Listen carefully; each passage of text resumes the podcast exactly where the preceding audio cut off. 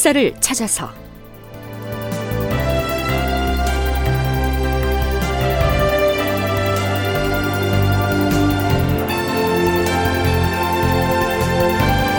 제 964편 격리양호 파직당하다. 극본 이상락 연출 최홍준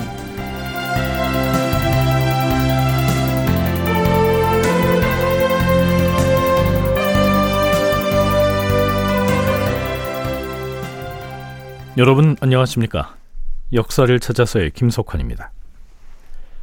선조 31년에 해당하는 1598년 6월 그동안 조선에 파견된 명나라군을 일선에서 지휘했던 경리인 양호가 본국에서 파견된 병부 주사 정응태에 의해서 탄핵을 당합니다. 그런데 이 양호에 대한 탄핵은 조선 조정으로서는 비상한 일이 아닐 수가 없었습니다. 바로 그 시기 양호가 조명 연합군을 네 갈래로 나누어서 남부지방 도처에 포진한 일본군을 동시다발로 타격하겠다고 하는 사로병진 작전을 추진하고 있었던 것이죠. 자, 이럴 때 만일 양호가 귀국을 해버리고 그 대신 다른 사람이 조선에 파견이 된다면 일본군에 대한 전략에 아주 큰 차질이 생길 우려가 있었던 겁니다. 전하, 지금의 사태를 가만히 두고 봐서는 아니되옵니다. 한편으로는 중국 조정의 진주사를 파견해서 우리의 뜻을 알리고 다른 한편으로는 군문 형기에게 자문을 보내서 정응태가 열거한 양호의 제목이 사실이 아님을 반복해서 논변해야 하옵니다. 그리하면 중국 조정에서도 실상을 알게 될 것이고 마침내 정응태의 그릇된 주장에 현혹되지 않을 것이옵니다. 이것이 오늘 우리가 해야 할 급선무이옵니다. 영의정 유성룡이었습니다. 뭐 다른 대신들도 함께 이렇게 청했고요. 드디어 임금인 선조도 이렇게 결심하죠. 비록 경리 양호가 중국 조정에서 파직이 되고 다른 사람이 대신 부임을 한다 할지라도 그가 억울하게 참소당한 데 대한 실상만은 황제에게 밝히지 않을 수 없는 문제다. 최천거는 주문을 지참하고 서둘러 출발하라.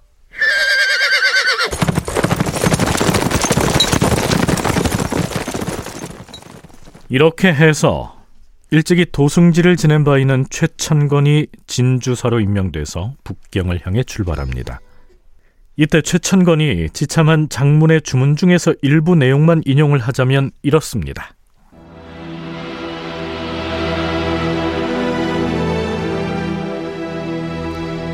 조선의 국왕은 삼가 황제께서 아끼는 신하가 탄핵을 입은 일에 대하여 아뢰옵니다. 그 탄핵 사건으로 지금 군사들의 사기가 그르쳐지게 되었으므로 황제께서 그 실상을 통찰하시고 속히 결단을 내리시어서 외적에 대한 토벌을 차질 없이 수행할 수 있기를 바랍니다. 주사 정응태가 경리 양호를 참소한 내용을 보건대 울산 도산성 전투에서 중국군의 병마가 많이 손상되었음에도 그것을 감추고 보고하지 않았다는 것, 혹은 전공을 공평하게 평가하지 않았다는 것, 심지어는 경리 양호가 외적의 장수인 가등청정과 강화교섭을 꾀하였다는 내용까지 포함되어 있는 것으로 압니다. 뿐만 아니라 경리 양호가 조선의 성을 쌓게 한 일이 큰 착오였다고 보고하기도 했으며 외적들의 실제 숫자는 많지 않은데 경리가 장황하게 부풀려서 거짓으로 보고를 한 것이니 조선에 보내는 군량을 삭감해야 한다는 주장도 들어있는 것으로 압니다. 선조는 정웅태가 사례로 든 참소의 내용들을 이렇게 전제한 다음 그동안 경리 양호가 조선에서 세운 전공들을 하나하나 열거함으로써 실제로는 그 반대였다고 호소하고 있습니다. 경리 양호는 황제 폐하의 명을 충실히 받들어 충청도 직산 전투에서 승리를 거둠으로써 서울을 지켜내었고 울산의 도산성 전투에서도 외적을 크게 무찔러서 적군의 넋을 잃게 만들었습니다. 지금 중국의 대군은 일제히 장엄한 기세를 몰아서 출정할 시기만을 기다리는 중입니다. 그런데 뜻하지 않게도 북경에서 전해온 소식에 따르면 경리 양호가 이미 사직서를 제출하였으며 곧 귀환한다고 하여 그 소문은 군사들에게도 널리 퍼진 실정입니다. 놀랍고도 안타까워서 저희들은 마치 큰 바다에서 배가 풍랑에 휩싸여서 사공도 없이 죽을 때만 기다리고 있는 것과 같으며 선조가 명나라 황제에게 보낸 주문을 보면요. 정응태의 참소 내용은 왜곡된 것이다. 지금 양호는 일본군을 처부수기 위한 중대한 결전을 앞두고 있으니 교체선 안 된다. 이런 취지의 내용이 한참이나 더 길게 이어집니다. 그런데 여기서 생각해 볼 점이 있습니다. 조선에 파견한 명나라의 지휘관을 도중에 바꾸고 말고 하는 것은 전적으로 명나라 조정의 소관이죠. 따라서 조선의 국왕인 선조는 그동안 명나라 장수가 매우 마뜩찮은 행동을 보였을 때에도 감히 명나라 조정의 그 비위를 보고하거나 문제 삼을 엄두를 내지 못했습니다. 마찬가지로 정응태가 양호를 탄핵한 것은 명나라 조정 내부의 일이죠. 조선 조정에서 그 둘 중에 어느 한 편을 들어서 개입을 한다? 이것은 매우 위험한 일인 듯 보이지 않습니까? 그런데 왜 이 시기 선조는 사신까지 파견해 가면서 매우 적극적으로 정응태를 비판하고 양호의 편을 들었을까요? 그 이유는 정응태가 임진년 이래 일본과의 화친 협상에 매달려왔던 심유경과 같은 부류의 인물이었기 때문이었습니다. 건국대 박물관 박재광 학예실장의 얘기 들어보시죠. 심의경위는 이제 외교적인 수사를 통해서 해결하려다가 결국엔 그것이 황제한테는 다른 얘기하고 일본 도요토미 히데요시한테는 다른 얘기를 하다가 결국에는 도요토미 히데요시가 칙명서를 던져버리면서 결국엔 파경됐다라고 하고 그 부분이 나타났는데 정태도 양호가 조선을 움직여 성을 쌓았다. 그렇게 크게 전쟁이 일어나지 않고서도 끝낼 수도 있는데 굳이 양호가 싸우려고 한다. 이제 그런 얘기들을 자꾸 하는 이유는 결국에는 여기 조선에 대해서 그렇게 명나라가 많은 병력이라든가 전력을 투입해서 우리가 피해까지 입을 필요가 없다. 예, 그런 생각이 배경에 깔려 있는 거죠. 결국엔 그렇기 때문에 양호를 이제 비판을 하고 예, 황제에게 이제 그렇게 보고를 했다라고 할 수가 있습니다. 만일 다시 예전처럼 명나라군 내부에 주화론이 득세를 해서 일본과 강화 협상을 추진하는 분위기로 전환된다면 일본은 또다시 조선의 왕자를 인질로 바치라든가 국토의 일부를 할양해 달라는 등의 요구를 해올 가능성이 있는 거였습니다. 때문에 조선 조정에선 일본군에 대한 적극적인 공세를 이끌어왔던 이 양호라고 하는 주전론자가 아주 소중했던 거죠. 육군 박물관 이상훈 부관장의 얘기도 들어보시죠. 조선으로서는 양호라는 격리가 이제 그 다른 사람으로 교체되면 주전론이 바뀔 것에 대한 염려. 또 한 가지는 일본군이 이제 직산까지 올라왔다가 다시 그 연안까지 내려갔기 때문에 어, 임진왜란 때의 강화회담을 시작할 때 상황과 거의 비슷해진 것이죠. 그러니까 명나라로서는 전선이 굉장히 멀어졌기 때문에 강화 협상을 다시 시도할 그런 그 분위기가 형성된다고 봐가지고 굉장히 그 꺼렸던 것 같습니다. 더구나 사로병진 작전을 수립해서 일본군에 대해서 전방위적인 공격을 취하겠다는 전략을 수립한 장본인이 바로 경리 양호였으니까 말입니다.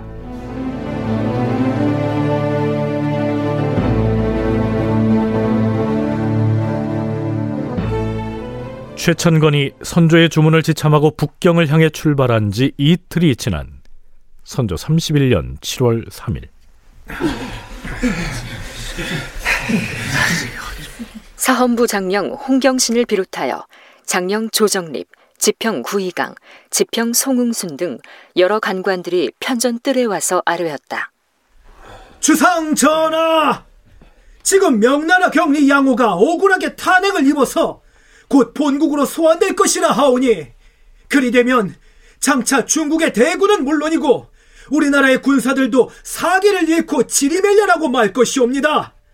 실로 국가의 위망이 눈앞에 닥친 실정이옵니다. 그렇사옵니다, 전하.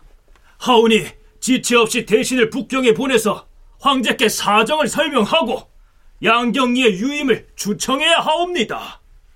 전하, 만일 우리가 최천건에 이어서 대신 한 사람을 북경에 보내어서 계속 간곡히 주청을 한다면 중국 조정이 우리의 실상을 믿게 되어서 황제의 마음을 돌릴 수가 있을 뿐 아니라 우리나라가 양호의 유임을 청하는 격식에도 모자람이 없게 될 것이옵니다. 주상 전하, 속히 대신을 사신으로 임명하여 즉각 달려가게 하시옵소서.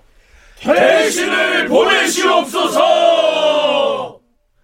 자, 최천권도 도승지를 지냈던 인물이니까 하급 관리는 아니죠. 하지만 사안이 워낙 위중하니까 대신급으로 또 한 사람을 사신으로 보내서 중국 조정에 호소하게 하자 이런 주청을 올린 겁니다.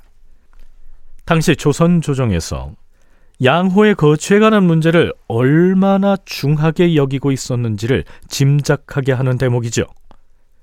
대간의 주청을 받은 선조 역시 찬동합니다. 그러나 바로 그날 명나라 사신들을 위해서 임시로 설치된 기관인 경리도감으로부터 이런 소식이 전해집니다. 전하, 주사 장흥태가 올렸던 탄핵 주본에 대하여 중국 조정에서 회답을 보내왔다고 하옵니다. 어, 그래. 황제가 경리도감에 무슨 내용의 회답을 보내왔다고 하였는가? 명나라 유격장군 허국이가 전한 바에 따르면 명조정에서는 이미 양호를 대신할 경리를 선발하였다 하옵니다. 어, 그러면 경리 양호에 대한 경질이 이미 결정되었다는 말인가? 그렇사옵니다, 전하. 우리나라에 파견할 경리를 뽑기 위하여 네 명을 천거하였는데 왕은교라는 사람이 낙점되었다 하옵니다. 왕응교는 어떤 사람인가? 복건성 출신으로 나이는 56세라 하옵니다.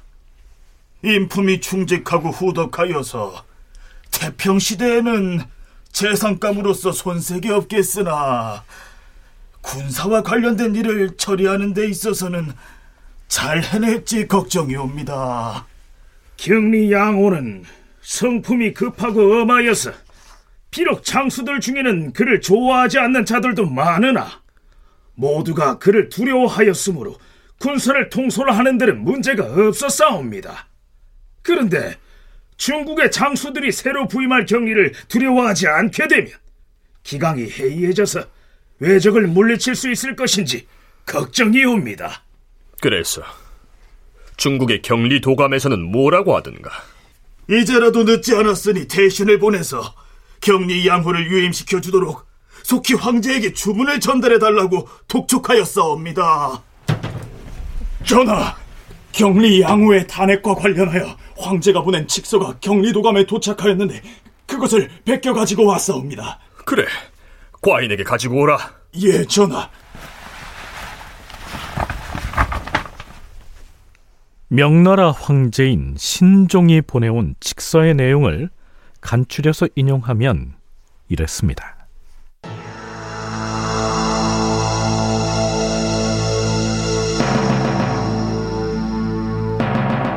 짐은 조선의 외적을 정벌하기 위하여 특별히 경리 양호를 보냈던 것이니 그가 관할할 책임은 실로 막중하였다. 우리는 군대뿐만 아니라 날마다 군량을 조선으로 운반하였다. 왜 그리 했겠는가? 완전한 승리를 거둠으로써 조선의 백성들을 편안하게 하기를 바랐기 때문이다. 그런데 경리 양호는 매사에 경솔하고 지혜가 부족하여 전쟁에 나아가서는 많은 군사를 잃었음에도 그 사실을 애매하게 속여서 사실대로 보고하지 않았다. 이 어찌 법과 기강이 서 있다고 할 수 있겠는가? 그리하여 짐은 양호가 조선에서 맡았던 소임을 파하는 바이니 그 직책을 내려놓고 지체 없이 본직으로 복귀하라. 그리고 울산성 전투를 사실대로 보고하지 않았으니 그 일에 관련된 장수들을 모두 조사하여 처분토록 하라. 조선에 파견할 신인 경리는 세네 명의 추천을 받아서 결정할 것이다. 남북의 관병들이 창을 메고 멀리 조선에까지 나갔으니 그들을 동솔하는 장수라면 마땅히 모두를 똑같이 어루만져 위로해야 될 터인데 어찌 한쪽만을 두둔하여 공평하지 못한 과오를 저질렀는가? 앞으로 다시 그러한 탄핵이 있게 되면 엄중히 다스려 용서하지 아니할 것이다. 명나라의 황제 신종은 이 양호가 조선에 파견된 명나라군 중에서도 남부 지방에서 온 절강성의 군대를 차별하고 북방의 군사들을 편들기 위해서 허위 보고를 한 것으로 이해했던 것 같습니다. 참고로 앞에서 조선에 파견할 신임 경리로 왕응교가 낙점됐다 했는데요. 그러나 그해 12월에 실제 조선에 파견된 신임 경리는 만세덕이라고 하는 장소였습니다.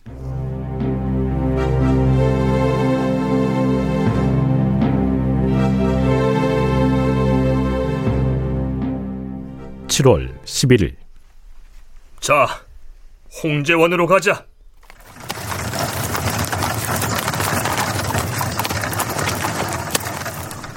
선조의 어가가 중국 사신들을 위한 공관인 홍제원으로 행차합니다. 격리직에서 파직돼서 본국으로 돌아가는 양호를 배웅하기 위한 행차였죠. 홍제원에서 양호와 마주 앉았을 때 선조는 복받치는 감정을 주체하지 못합니다.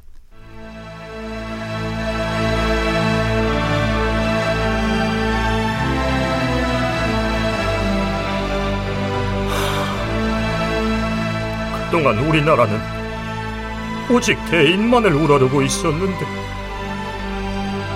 뜻하지 않게 갑자기 본국으로 돌아가시게 되었으니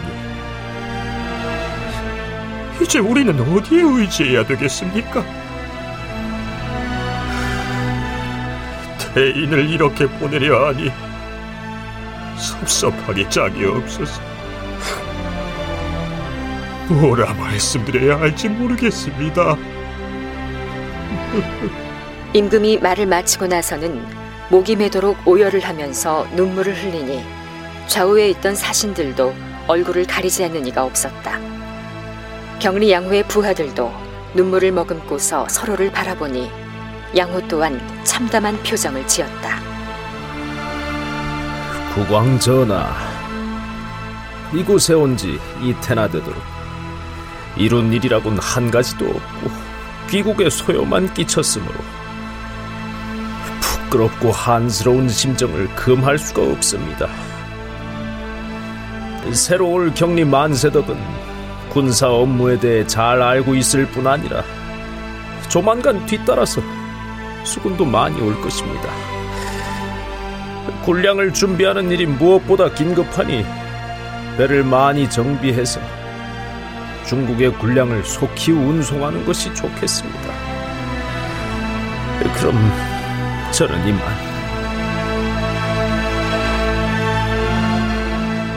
다큐멘터리 역사를 찾아서 오늘은 여기까지입니다.